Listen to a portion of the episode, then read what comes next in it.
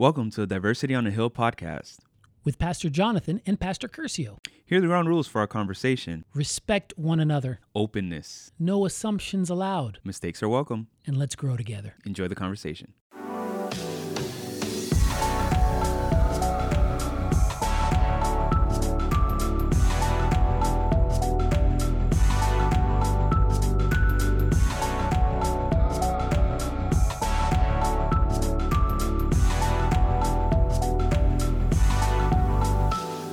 Why, hello there. Welcome, everybody, to the Diversity on a Hill podcast. This is PJ and, PK, we're back again. Whoa, That's why did I right. say back again? Like, well, we are back again, I guess. We're doing it again. yeah, I guess so. All right, That's okay. that works. It's, it's not a bad thing to But say. But no, no, no. You know who's back again? Really? Oh, yeah. Lisa Diller, PC. Yeah, she remembered. I didn't know you were gonna remember. That's, That's right. Great. Wow. So, so we got the trio. We got the trio back. I know. We I'm got excited. PJ, PK, and PC. How about it? Woo woo. So, Lisa, how you been? I've been great. I've been causing trouble, turning in midterm grades. Ooh. Yep, So, are you a teacher that I would want to take a class from or not? of course. Really? Yes. I will say this. Um, I, I was texting someone, one of my staff workers from last, well, not last summer because we didn't have camp, but the summer before that. Great kid. Texting him, and, and I was telling him that you were going to be on the podcast. And he's like, Well, first I said there's going to be a history professor. And he's like, Is it Professor Lisa? And I was like, Yeah. And he's like, I love her. She's awesome. So you Oh, get I- good marks. I, paid him a lot of money to say that. Good. You know. Well, yeah, nice. Well, I'm just grades. saying, I'm impressed that you get good marks. So, Yeah, Oh, no, she you could know. get some good it's marks. the subject. Uh, Ooh, there you go. Yeah, you're dangerous with Oh, those listen, let me tell you. that, that new toy is dangerous. It's going to get old real quick. Oh, It would have been worse with me in front of it, though, because I would have just been pressing them all. honestly, I was like, wait, wait, is this the right one? imagine, what, what, Wah, wah. imagine that. Anyhow, Well, that's oh. awesome. So, I want to do a couple things here. Go ahead. We have been announcing for the last couple weeks the di- uh no, not that one. I'm doing the podcast. well, we do announce the Diversity on the Hill podcast. Yeah, We yeah. Welcome, welcome everyone. You're listening to that. no, um, we are having a like a little workshop slash presentation called Civil Conversations on Race. That is happening this weekend, That's correct. right? At Georgia Cumberland Academy. At Georgia Cumberland Academy. All the spots are filled for the in-person event, but we are streaming it. So just go to the Georgia Cumberland Conference website, look for the event page or big Announcement. announcement. Yeah, that Yep, thing. At gccsda.com. Yes, there's an announcement that goes across the top. You can go ahead and Yeah. see it and then just click on it. Click on it, and then you'll be able to watch it live. You might have to do one more click. though, Sabbath. right? You click, and then there's an event page, and somewhere on that event page will be embedded the live stream. Beautiful. Look at that. You guys make it so simple. We make it so simple. So again, GCC, gccsda.com Yes. at 10 a.m. 10 a.m. this weekend, Mm-hmm. October 24th. And we're also doing another session at 2. It's a different session, but Interesting. yeah. Awesome. So a lot of the, some of the topics we've been talking about, we will cover there. We our presenter Roger Williams from California. Yeah, yeah. Fancy. cool beans. Yeah. So here's one thing. Yeah. Changing the subject though. Okay, change it. Can you believe we got our first review on Apple Podcasts? What? Get out of town. I'm telling you. What was it? It's fantastic. Let me Do tell you you. have it there? Was it you, PJ? was it you? was No, no, no, no. It wasn't. It wasn't us. It wasn't. It wasn't me. I think No. I might know who it is, but really? Yeah. You know who it is? maybe. Oh, stop. Well, I'm a little confused, but I think I know who it is. A little confused? Yeah, yeah, yeah. All right, cool. Well, they gave us five stars. So I don't. like, whoever I'll gave it to us, thank you. Yeah, yeah. It was on back on October the second. Uh, it was CD of MD. See, MD from Maryland. Okay. That's what I'm thinking, and that's my friend that I keep talking about. CD? Uh, see, but his last name is D, but his first name is not C. All right. Well, check out check check check out what CD But his said. wife's name's okay. All right. So now you're officially five star reviewed. I know, right? Uh oh, come on. No more reviews. No, we need more reviews. Actually, Yep, yep, yep. So here, here's the deal. We'll make you think. mm. That's the headline, I guess. I have not been accused of that very often. Oh well, hey, we'll see. it says this is a great podcast. Do you, uh, do not agree with everything, That's another reason why I think it's him. but really enjoy that PJ and PK are talking about the issues of today. How about it? Shout out to CD from MD. Awesome. Thank you so very much. Thank you oh, so much. of of MD. My bad. Yeah, and if you want to review us, I think that helps like other people find us. It, yeah. Yeah. I don't know if Yes, it helps. does. It does. Absolutely. Oh, neat. Okay. Yeah. And the better your review. So if you love our podcast, five star it all the way. If you hate our podcast, five star it because, you know, it just, and you can say why. yeah, you can say why and you we want to know, so then we can talk about it. Right, right. So if you hate it, five star means it's bad. If you love it, five stars means it's good. There you go. And it's, it's just a review of what your comment is. Right. That will let us know what it is. I so think yeah, It's I how like it. emotionally engaged you are. Mm, yeah, that's right. It is. There you go. This is one that will engage me. It's right. So even if you hate it, like I've often heard that you know sometimes you hear love and hate are the opposite of each other. Mm-hmm. They're not the opposite of each other. They're really related. They're close cousins. Mm. Yeah. Well, there you go. So again, if you want to contact us though, the way that we're about to give a shout out to Amy. Amy Yes. contacted us on diversity on a hill at gmail.com. And that's spelled with a c by the way. That's correct. And she reached out to us again. She appreciated that we talked about her her email that she sent us, and correct. she felt like we did a good. What was her What was her exact words? I don't have the email here, but it was like uh, it was a good effort. she provoked you to take a step in your own life. Yes, I was convicted, and I'm sorry, Amy, for all the mistakes I've ever made. Thank you for calling me out. No, you, you did something she asked you to do. Yeah, yeah. Oh, oh, oh, that. Yeah. So she, yeah, she's prompting me, and in here I am going, what? Huh? What are you talking about? See, PC's looking out for Yeah, you, dude. no, you're a professional. Yes, like I'm you are subtle. segueing I'm this. subtle. That's what PC does. We're subtle. Oh man, that's great. Unfortunately, I am terrible with subtle. Ask my wife. um, so we, so she sent us a link to take an implicit bias test. Ooh, Did you take it? I didn't. I'm sorry, Amy. I will. I will though by our next podcast, hopefully. I'm. I really want you to take it because I took it. Ooh, look at you. Yeah. You're such a good host. and it turned out the exact way I thought it would because I just thought it would turn out this way. Okay, So why did you- obviously, well, well, you know my thought on bias. I think everyone's biased. I just think everyone's biased. I, so Right. for me, there's, there, I don't think it's implicit because I'm aware of it. Hmm. So Right. if I'm taking an implicit bias te- test and I'm aware of it, is it implicit to begin with? Confusing. Confusing. So, anyways, I took the test, and it has to do you you press like an E and an I, and it's based upon your speed, and it it shows you uh so it has a bunch of implicit bias tests. I took the one on race, so uh What are some other ones that you could have taken? oh like everything like weight, gender, age, um LGBTQ stuff. I mean all I mean just the variety of stuff. It was pretty wild. Okay, so this is what Amy said. Yeah. She was saying, you know, we did a a thoughtful job at attempting to honor her Ah, intentions. That's what it was. That's An a attempting to honor her. atten- I'm sorry we didn't fully honor your attempts, but that is that's just what we do, Amy. Look, we tried. Look, we're we human tried. beings. We- Thank you for thanking us. though. we're gonna keep growing together. So Yeah. so that's gonna help. And as as long as we keep hearing from you, then you make us think. You know, just like CD said it'll make them think. Well, we'd like you to make us think. So again, reach out to us at diversity on the hill at gmail.com, diversity with the C, or at our Instagram. so I took the implicit bias test. You took it. How'd it go? Well, I, I have implicit bias. We all do. Right, right. what are you talking about? So that's that was my whole point. Is it implicit if I know it? And it turned out the way I knew it would turn out. But it was also weird the way they do it. So you press these little buttons and how fast you press it. But it also had some questions in the beginning that kind of primed you. It said, "Do you prefer this over this?" So it said, "Do you prefer?" Um, I forgot the way they said it, like something European, and then the other one was I don't know if it was African American or, or or you know basically it was more culturally and and if I'm honest, I was raised in the American culture. I'm Hispanic, but I went to school with mainly mm-hmm. white people, and the, so yeah, that's what I prefer because that's what I'm most comfortable with culturally, and I know that. So you'd prefer hamburgers and hot dogs over rice and beans?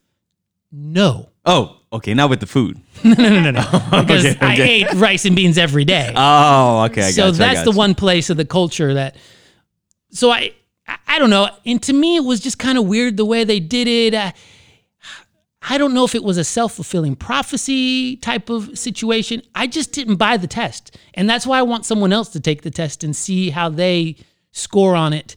You didn't buy it because I didn't know how scientific it was. oh, fair enough. Yeah. I mean, social science is always a little But- sus. yeah, and you know, but the we- way you we did do- it, We it's- do right, right, right. So so here, here let me explain this. They put pictures of faces that are African American Uh-huh. or black or Caribbean, right? Yeah. And then they put the uh, Caucasian faces on the other side, right? And they assign it to a, a key.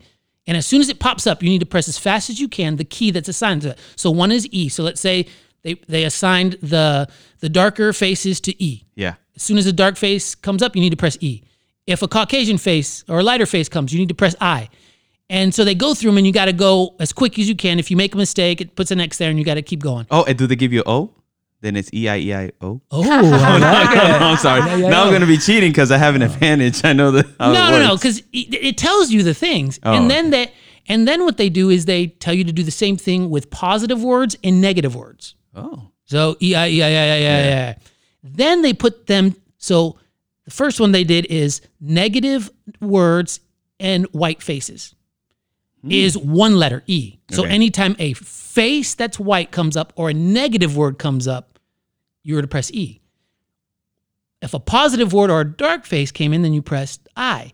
And so as fast as you could, so it's going face, word, word, word, face, face, face, word, and as fast as you can. And you're making mistakes because you're trying to remember right, right. Which is so which, to me, it's like I'm trying to, rem- and then what they do is they switch them, and then my brain's even more. So now I'm thinking, no, the positive was on this, no, the positive was on this side, no, the positive was on that side. So I feel like I'm not even getting used to what buttons to press. That's why to me it seems so unscientific because I'm more worried about the buttons and I'm like, am I getting it right?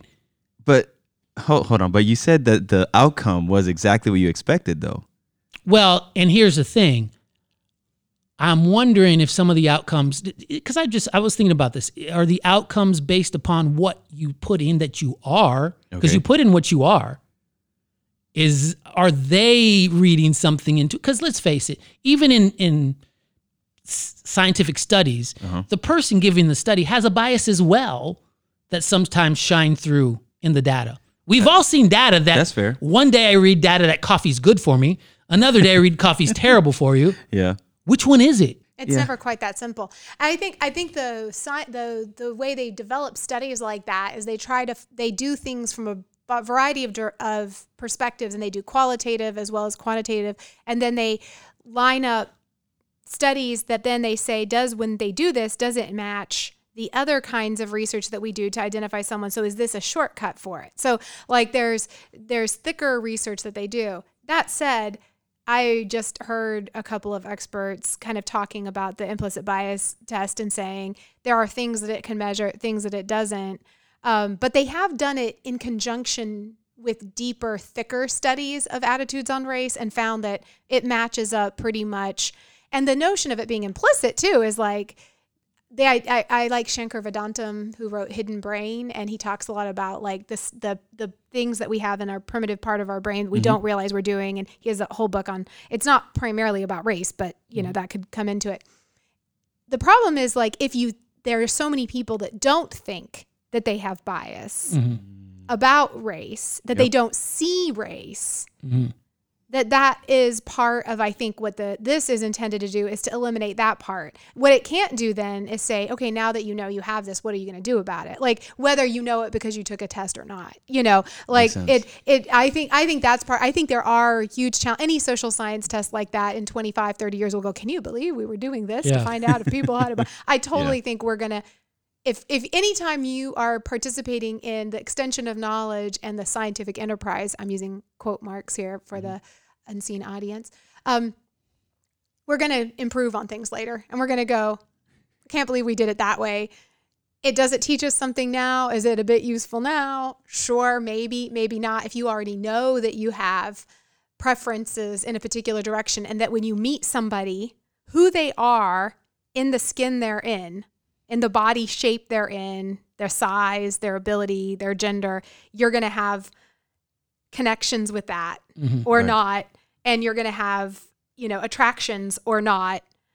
and it and not all of us want to think that that's what's going on we all want to think we're just judging people as to who they really are apart from their bodiliness you know that their Right. that their personality their temperament that you know they're a good person blah blah blah that's what we care about not their enfleshment in Yeah. whatever way that happens. But in fact of course we do. And so then shankar vedantam always says now what do you do with your frontal lobe? Now that you know this what do you do with your frontal lobe given the fact that you know you have these kinds of biases? How do you try to override that There you go. in some sort of way which is where I think you guys' conversation last week about about privilege kind of talked a little bit about that. What do you do if you know that you have it? Mm-hmm. Yeah. You know, now what do you do if, if you have privilege because you have wealth, or you have privilege because you have high education, or you have privilege because I'm an I have privilege in the classroom. You know, I am an authority in the classroom. What do I choose to do with that? Mm-hmm. You know, to pretend I don't have that is not useful. Right. Like to pretend I'm on an equal playing field with everybody is not useful. What am I going to do with that now that I know about it? Makes sense. Yeah.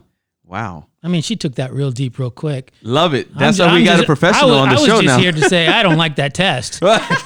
Um, That's legit. I, and I'm not. I'm not upset with the outcome. Like I said, I. Yeah. Okay. I knew it. okay, good. Well, I'll let you know what mine what mine looks like. yeah. Please do. I, I'd uh, be, I'd be next time. curious. All right. Well, thanks for joining us, everyone. We are going to come back in just one second because we are going to get some more history lessons from PC. I know I'm looking forward to it. Same here.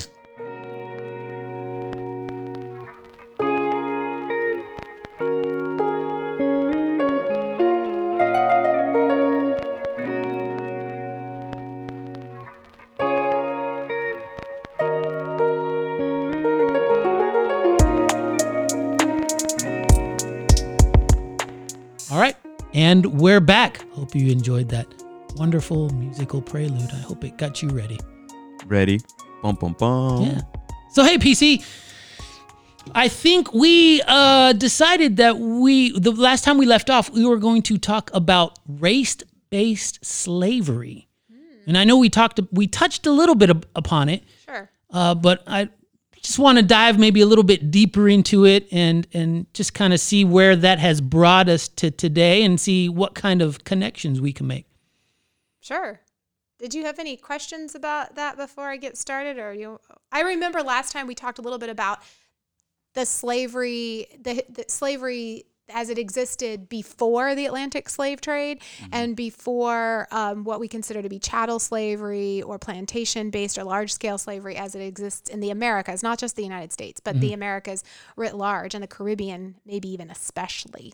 Um, so we talked about the fact that people were enslaved for debt and for crime and as prisoners of war and that it wasn't necessarily it was often different ethnic groups. Um, i was again just reading i'm i'm reading through the old testament again and i'm in chronicles and you're just it's all over the place there in these ancient societies. You know people are taken captive. They're basically enslaved as a form, form of wealth they are usually, as we mentioned last time, from a different culture because it's easier to control the labor mm-hmm. when people don't have lots of resources. They don't know all the, what all the rules are. They don't know the language as well, or they mm-hmm. stand out in some way.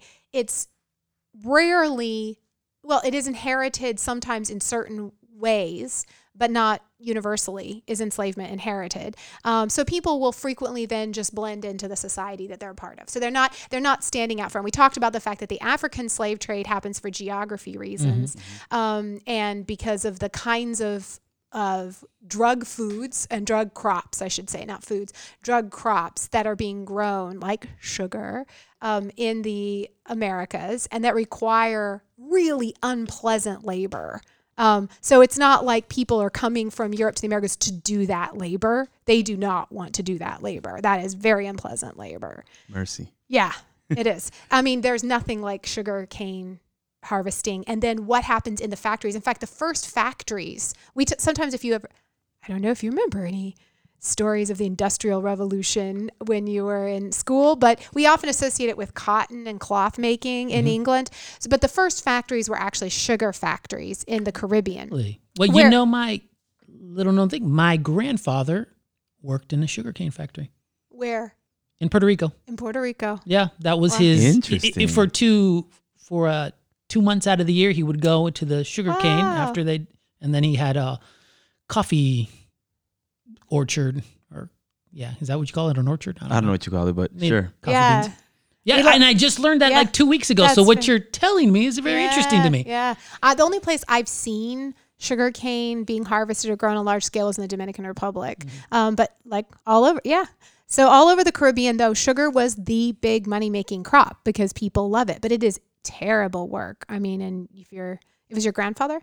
It was my grandfather. Yeah, Grandfather. my father's father. Father. I'm sure there's big stories about that.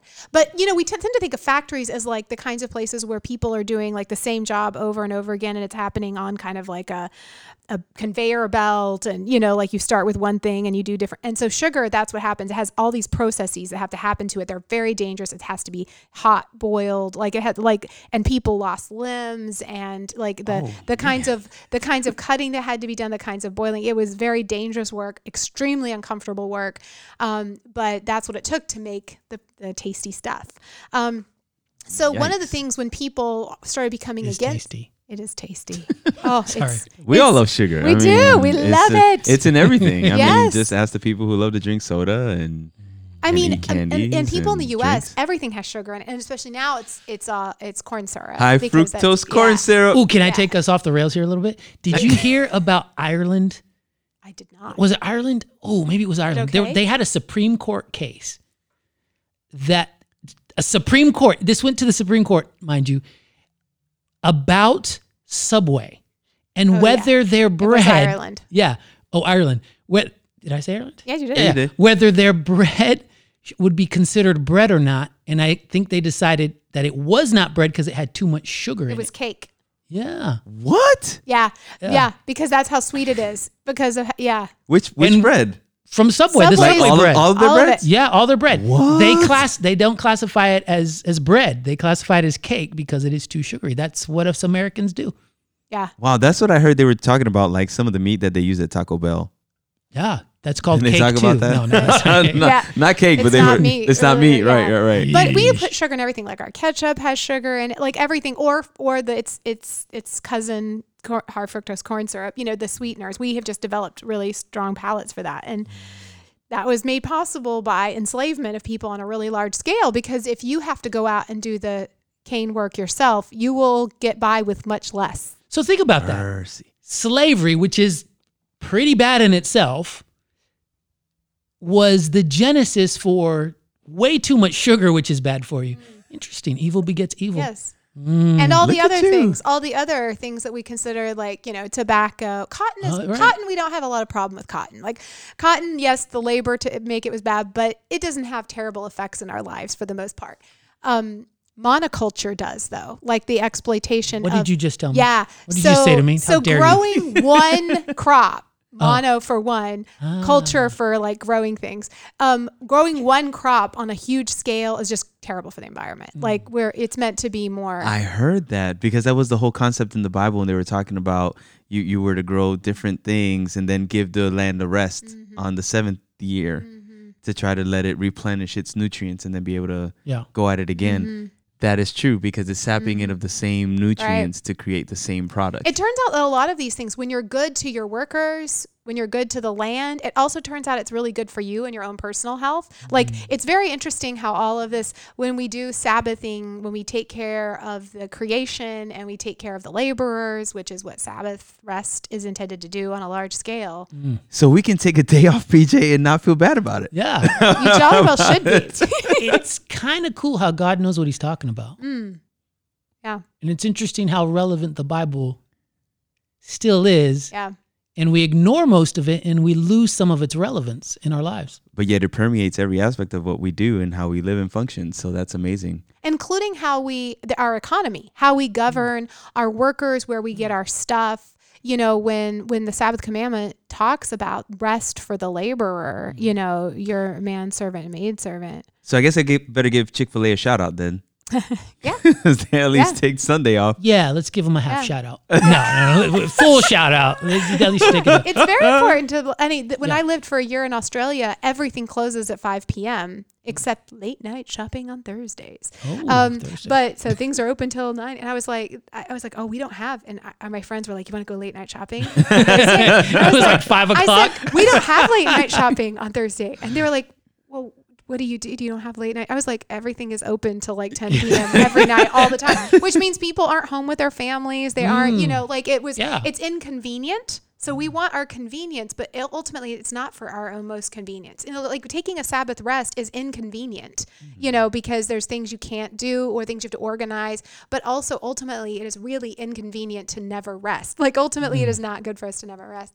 So so kind of back to race-based slavery, which we which again Sabbath justice, Sabbath economics are deeply embedded in all of this, and and the self-discipline and the self-limiting that Sabbath requires us to limit ourselves. People who are against slavery in the 1700s, there really weren't any people actively against it in the 1600s.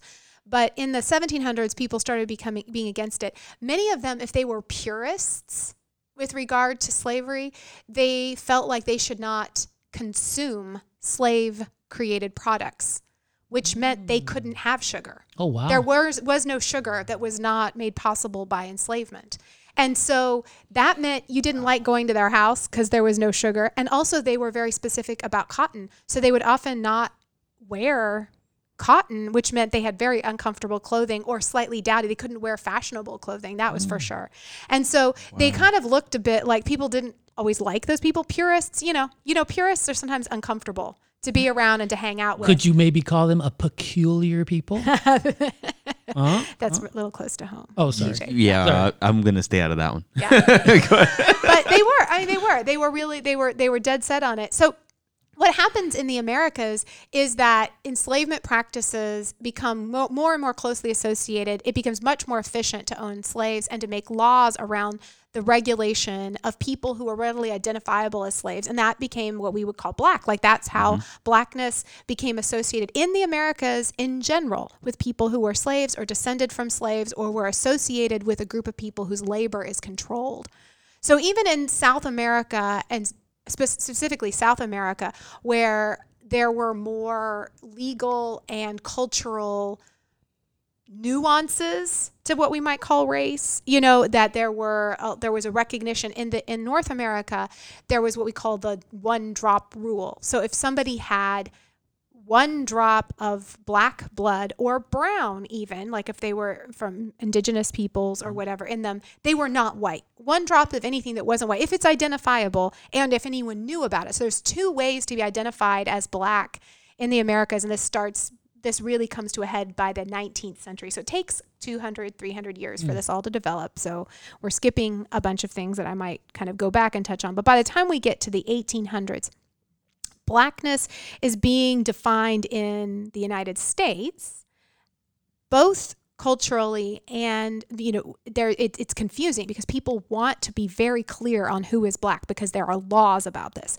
So it's very upsetting to them that you can't always tell you know? So b- partly it's culturally defined in the sense that if you're part of a people who are um, you know we talked last time about why you might want to be identified as black when you're not because you married somebody. Mm-hmm. If you're if you are part of a people group you know your parents have been everyone knew your parents were black everyone knew the community was then even if you don't you look like you could pass you every everyone quote unquote knows you're black because of cultural mm-hmm. things. But there's also racial things. So if i could look at you and and that I, I need to be able to look at you almost like from 10 paces and be able to say who are you? Just like i can gender you from 10 paces. Mm-hmm. I need to know what category of people you belong to or what you're in because there's different laws kind of associated with mm-hmm. you. And because a lot of it especially as we get into the united states blackness and enslavement are deeply deeply connected. Um, so this goes, the laws are associated where you can't marry because, again, intermarriage messes this up. Because mm-hmm. if you think you need to be able to know who is a privileged person, and they didn't use the language of pri- privilege, but who has rights um, and who does not, you need to be able to know that because they want to be just. They don't want to be unjustly putting someone in a category. So, how do you make sure the right people have rights and the wrong people don't? Well, part of it is you keep them from marrying each other. This is happening in the 19th century alongside the scientific movement that's a, so that's trying to research people based on heredity and we often use the word Darwinism or social Darwinism to talk about how you can breed for certain traits. Mm. So enslaved people are definitely being bred for certain traits. This is we have tons of evidence of this. I just finished Really? reading a book. Oh yes, people who ran plantations totally talk about who they want procreating with each other in order to breed certain kinds of traits. And we also at the same time have people talking about what it means to be American.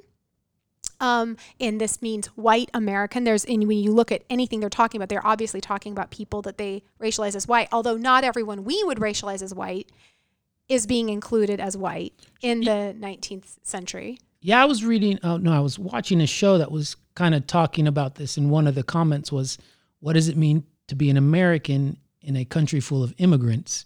That was kind of one of their big. And it's a kind of an interesting statement, and it was talking Mm-hmm. Yeah. about how the Italians and the Irish, when they first came, weren't seen as American. Right? No, they weren't. And they used the word Native American in the 19th century to talk about people who were descendants of the English and then maybe the Germans, the people they called Anglo Saxon. So, what it meant to be a Native American was to be Anglo Saxon and Protestant. Um, people who were Catholic weren't really included in that, and that was so Irish and Italians, and eventually, you know. But after world after the Civil War, the the Irish had done such a good job of fighting for the North in the Civil War that they get to be basically included in what it means to be white American. So any r- laws that govern kind of white, um, and they start officially doing that because around the time of the Civil War and even right after the Civil War, many states in the North and the Midwest and the and, and the actually West, as they start developing, prohibit black immigration. So there's a reason there's not that many black people in the Northwest. Those states almost all had laws for on the books for a very long time prohibiting black immigration to them. Really? Um, and again, people that they could identify and, ra- and racialize as black. Um, and so, and, and, and restricting before the Civil War, even in the Midwest, Illinois, Indiana, Ohio, places that didn't have slavery would still restrict free black immigration. So the only people they wanted there were people who were going along as slaves of somebody who might be visiting or who might be there for a little while. And and and even if there had been free blacks that were there before that cuz one of my friends does the history of black farmers in the Midwest before the Civil War, free black farmers. And even though they were immigrating to those places um, before the Civil War and setting up they, gradually like in Tennessee black men could vote until the 1830s and then it was if they were free and they had some property the same as as white property men they that right was taken away from them before the civil war. So you could you lost rights. As the 19th century went on many black americans lost rights as there became more and more anxiety with making sure that the especially as it looked like slavery was going to end slavery would end but you'd still have these black people here. Hmm. And there was a real concern about they're not really American. They don't have it because partly to be American, what is the number one? What you guys guess? What's the number one American value? What do Americans love above everything else? Freedom. Yeah, buddy. Slaves don't have freedom. How can you possibly be a good American when you don't? And, and also, rationality was very important in that. So, this is why Catholic, there was a lot of prejudice against Catholics because they thought, well, they believe in these superstitious miracles and they submit to the Pope. They're not rational either. So, part of what it meant to be a real American, there's a lot, a lot, a lot of literature and discussion on this in the 19th century. This is not like weird, you know, fringe stuff um, by, you know, tr- very traditional red Americans um, that that if you these people aren't rational, and again, this becomes because of race-based slavery, the challenges of for in the United States for Black Americans becomes that all the things that have been associated with enslavement are read onto almost all Black bodies. So not just people who were enslaved, but also people who were free. And this, and even after the Civil War, just because people didn't want slavery doesn't mean they, they wanted to live with black people or that they thought they were equal.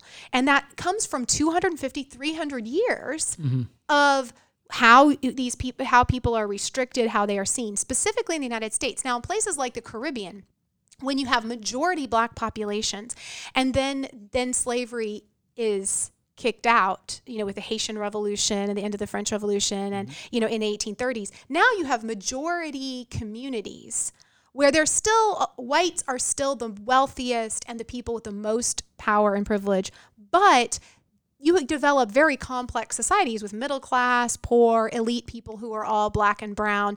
And there's less of a sense that blackness is associated just in and of itself with inequality and control. Whereas in the United States, because there was this very big push, especially in the North and the Midwest, you, you think of it in the South, but it's definitely in places where blacks were not a majority, um, like they were in the South. In the, there is definitely the ad- attitude of needing to regulate what it means to be American. And this com- constant conversation of what it means to be American that is definitely as as you move out west, the Chinese Exclusion Act and the the the desire to not have too many people from Asia come in either because of all all of the problems with them. And then the fighting with Mexico where we move our border and incorporate about half of what had been Mexico and now a whole bunch of people that had been Mexican are now US citizens, but they're not white and they're Catholic and they're so and so there is not a sense that they are equal or that they are real Americans, and they definitely don't speak English. They're not real Americans. You know, um, this is something that's happening in the 19th century. So when we talk about the word, the phrase "white privilege" today, part of what we are talking about is the the privilege, and it is a privilege in our country in the sense that um, it makes life easier of the assumption that you are a real American the assumption that you have the right to be here, that you are the standard culture. And we don't often ask people who are racialized as black, who I look at them and I think that's a black person. If they don't speak with an accent, I think we talked about this a little bit last time I was here. I don't ask them where they're really from. I think I know. Now, I mm-hmm. might not know. Their grandparents may have come. I mean, we think about our former president, Barack Obama, who is racialized as black, whether he wants to be or not. People can be like, oh, he's just as white as he is black. Why does he say he's black? Because he could because this country racializes him as black. It is it would be silly for him to go I'm not black, I'm white. Like that's it's very obvious to us that he is not white. So mm-hmm. therefore, but he's of course not a descendant of black Americans. You know, he's a, a descendant of an African and a white person for the United States. But which is yeah. something that we alluded to before, Yeah. where it's when they look at me, their idea right off the bat is he's black. And then some people say that I have a slight accent or what have you. If you listen to me speak long enough, you start picking up there's something about his speech. And then when I start speaking in Spanish, then they're like, ah, Right. what are you? Surprise! What is this? You know, like, what do we do with you now? Like, where do we place you? And the idea is, I was born in New York. You know, I am an American citizen, but my parents are both from the Dominican Republic. So that plays into a little bit in this whole concept that we brought up last week. So continue. Whereas if you if you're if you were someone I looked at and I couldn't racialize in any way, i.e., I thought you were probably white. Mm-hmm. Even if you had that accent, I might kind of think, oh, you might be from New Jersey or New York. But I wouldn't wonder. I wouldn't necessarily ask if your parents had just immigrated or where you were real, really from or where your parents were from, mm-hmm. because you could have been there for a hundred years. Now, of course, we're all. What does it mean to be American, Yeah. PJ, in a nation of immigrants? Now, part of what white privilege does is it says, I don't have to really, a- if I believe in the things Americans stand for, mm. freedom and liberty, and I can be, I'm racialized when, and by that, what I mean by that is someone looks at me and thinks that they can, you know, that, that my identity is something we would call white. Mm-hmm. I don't. I'm. I'm given sort of a pat. Like, of course, as long as I believe in our values, I'm not trying to undermine the country. I'm. I'm an American. For so many other people, that's not the case. Now, that's not the only kind of white privilege there is, right? Just the privilege to get to be an American. You know, that's not the only kind of white privilege. But what? Because because what happens after the Civil War, um, with there is about 20 years where the North comes into the South and runs their governments and says you have to let um, formerly enslaved people and free blacks in the South, um, because there were some free blacks in the South, not very many, but there were some. Um, you have to let them run for office and vote if they're men. And so we have black governors, lieutenant governors, we have majority black state houses of representatives um, because like in south carolina more of the population's black than white um, after the Civil War. And so that, that represents, and we have black people going to Washington, D.C. in the 1870s, 1860s, and 1870s into the House of Representatives to represent the South. Um, but in 1877, when the the basically in a compromise, the Northern territory said, "Oh, we're just going to let the South run itself." We have a huge uptick in white violence against blacks and the re- continued restriction of black ability to vote until there are no more black people representing the South in D.C. and or in their local state houses by the 1890s. By 1900, the last black representative leaves DC because we have increasing violence against and more and more control of black bodies in the South and in the North. And again, part of what happens is because we have we associate right, you know, and this is going on overtly in science. People are trying to rack and stack the races. They're talking about this in geography and biology classes. This is being discussed in immigration. Is there are certain people groups that think different ways Black people and Native Americans are way at the bottom in that.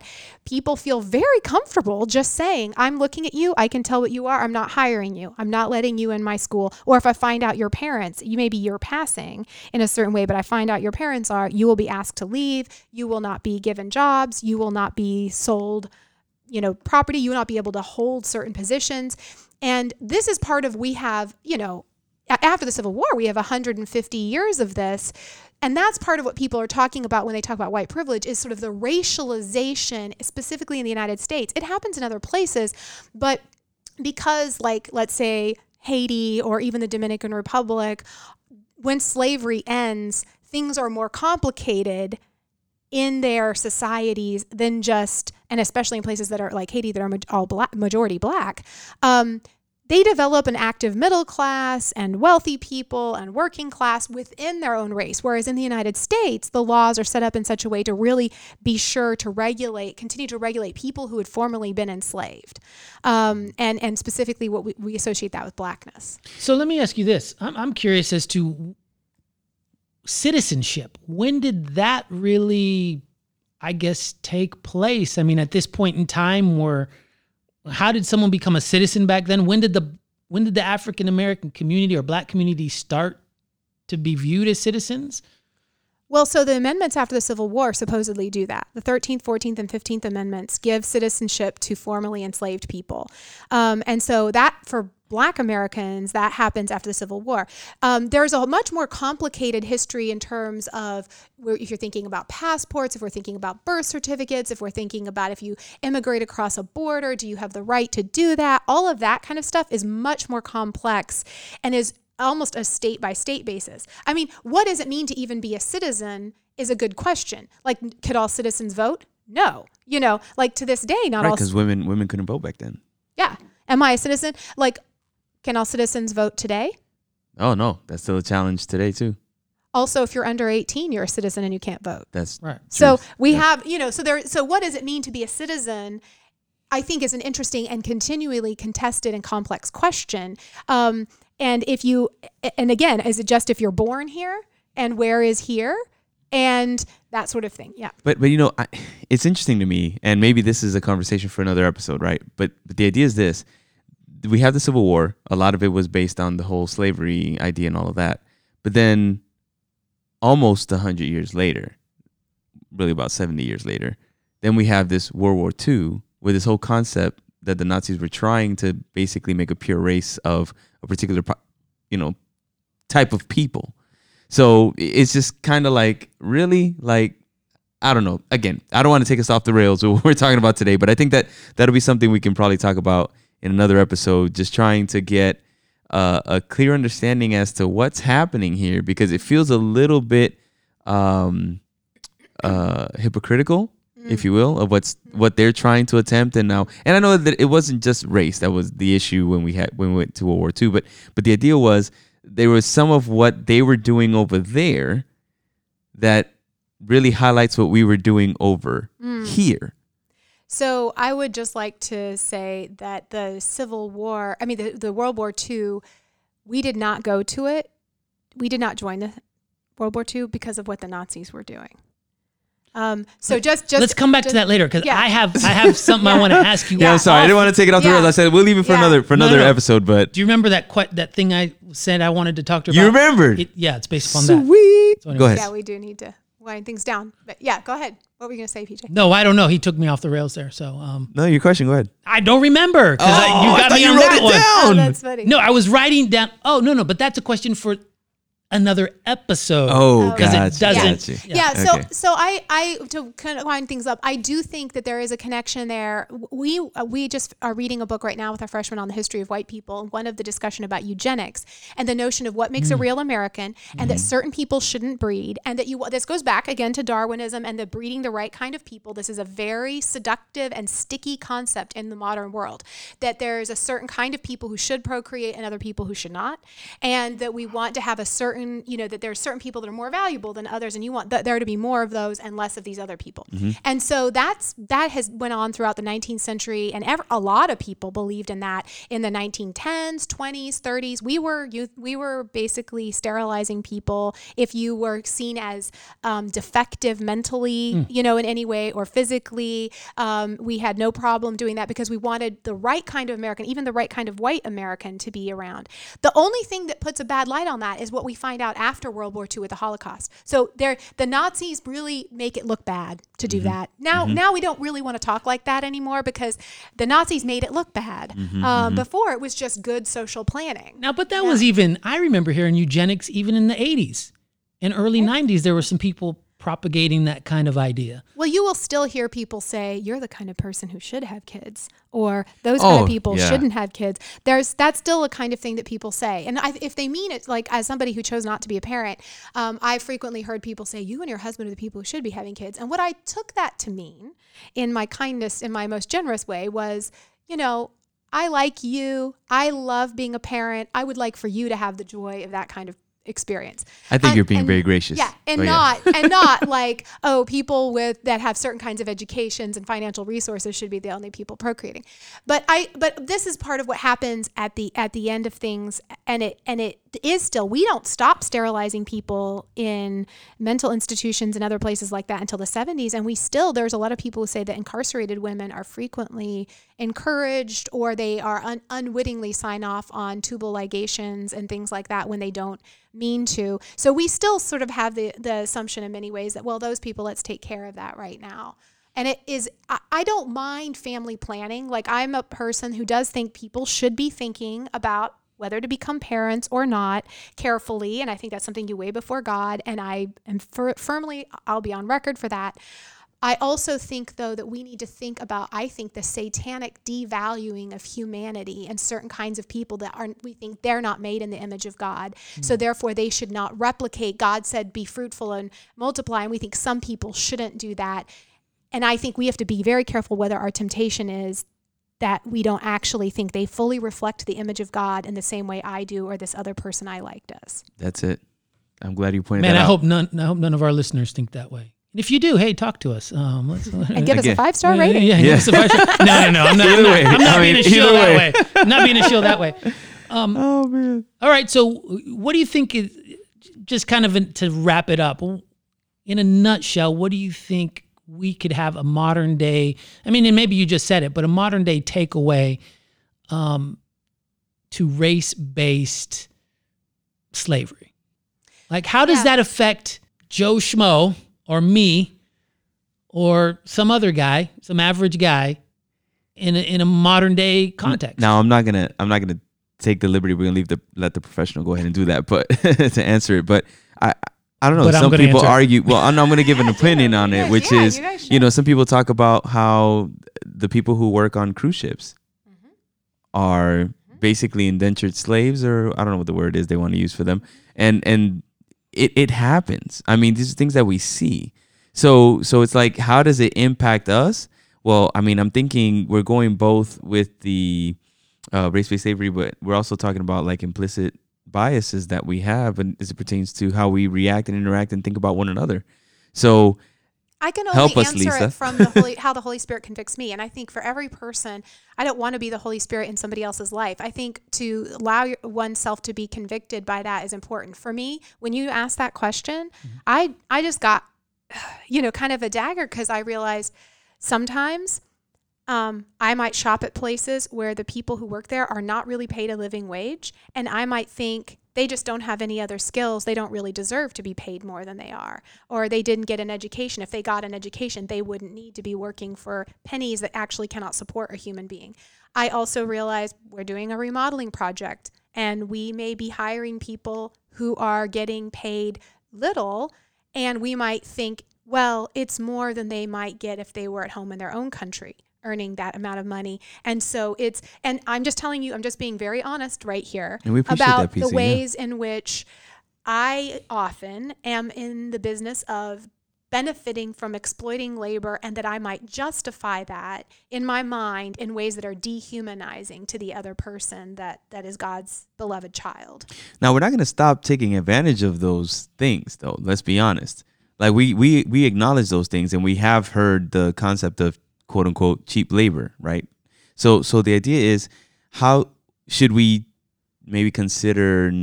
Well, you know what? Let's do it this way, right? Why don't you pray about it? Mm. Take it to the Lord mm. and see what He's convicting you to do because the reality we're all in different places and we're all we don't want to i mean i don't care where you are this is going to be my take and if you don't like it write to us but the idea is this never dehumanize anyone like i'm not a fan of of taking someone's humanity away because like you mentioned earlier every human being that walks and talks was created in the image of god period that's that's where i stand but then when it comes to this whole concept of the classes, right? Because this is really where it, where it leads to. It leads to the classes of people and where they are and, and their story as to why they uh, they are where they are in their lives, right? Then the concept is pray about it. Let God lead you and convict you as to what to do. I know people who say they will never set foot on a cruise. And I know people who say the only type of vacation they want is a cruise. Don't mention my name. And then there's those people who who say I would rather uh, buy American made or what have you. And then there are those people who say I don't care paying the premium to not have uh, undocumented workers work in my home, right? So so all of this is a reality. And I think it, it comes from where the Lord is taking you. So if you take the moment, take the time to pray about it, let God be the one to tell you, look, you're not turning to this podcast to know what to do. We're not going to make decisions for you. But we do want to encourage you to turn to God and let Him convict you and then follow whatever the conviction is and know that. And as with race-based slavery, no, you don't get to be innocent. No one was innocent. The race-based slavery system and that system of exploitation undergird the entire capitalist system of banking and loaning and credit and insurance and the joint stock companies that people developed in the 19th century that gave us our modern system. They were ba- they were based on that, and we talked about this last time I was here. We don't get to be innocent of that. We don't get to not be invested in that that doesn't mean we don't do anything about it. Like we don't want, like I agree with that. And I, I think it's important to let the Holy Spirit lead in that. And I appreciate your asking that question, PJ, because I realized when you asked it, you know, like there are definite, like, I mean, maybe I've, it's not like I haven't thought about labor exploitation before, but, but I, I appreciate you asking that. I, I almost think that's our next episode there, um, because I, I there's some other things I'd like to talk about there. I guess my takeaway from this is that I don't think we realize what was set in motion. We don't always realize what was set in motion before, how it affects our today, and how the benefits.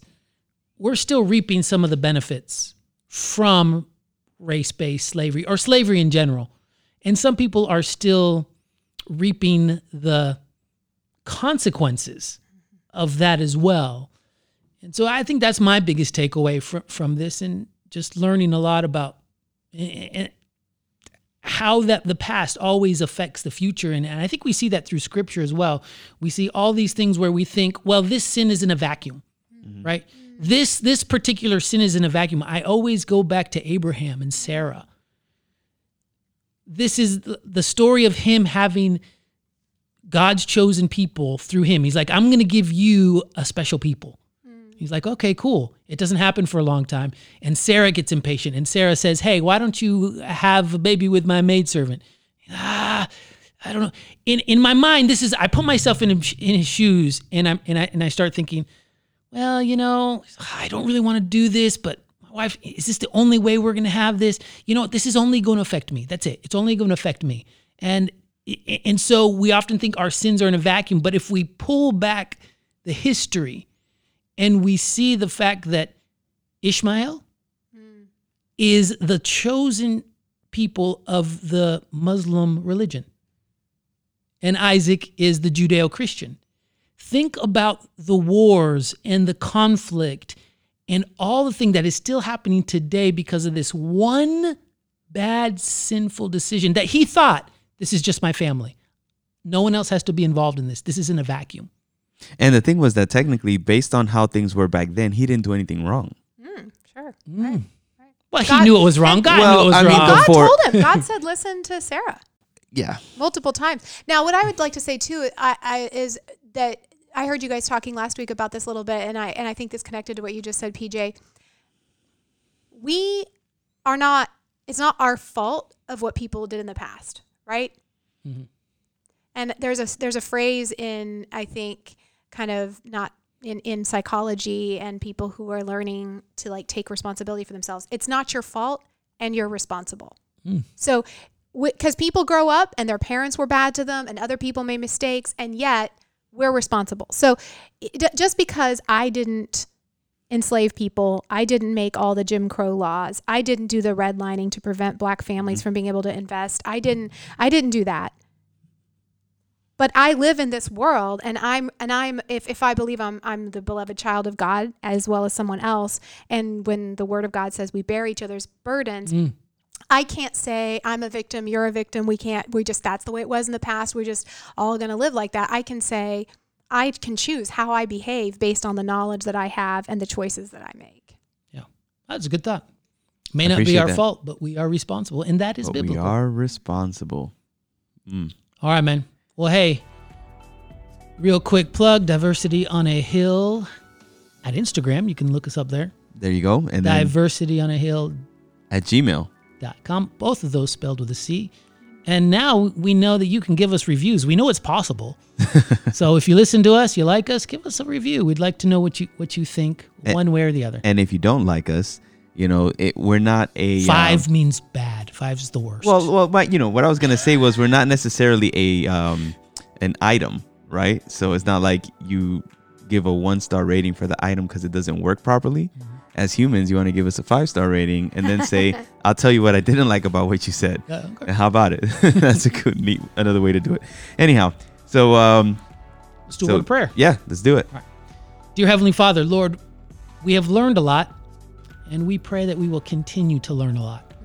Most importantly, Lord, we pray that our hearts will be open to the Holy Spirit's Yes. teaching, and that we will be moved by the Holy Spirit to treat each other as God looks and intends for us to treat each other. Amen. We thank you that you treat us not as we deserve, but as if we are loved. And we thank you for that. I pray for every listener and I lift them up to you. And I thank you for your love and grace. And we pray this in the name of Jesus. Amen. Amen. Grace and peace. I am PJ and I am out. Bye, everyone. This is PC. And PK here. Many blessings. Till next time.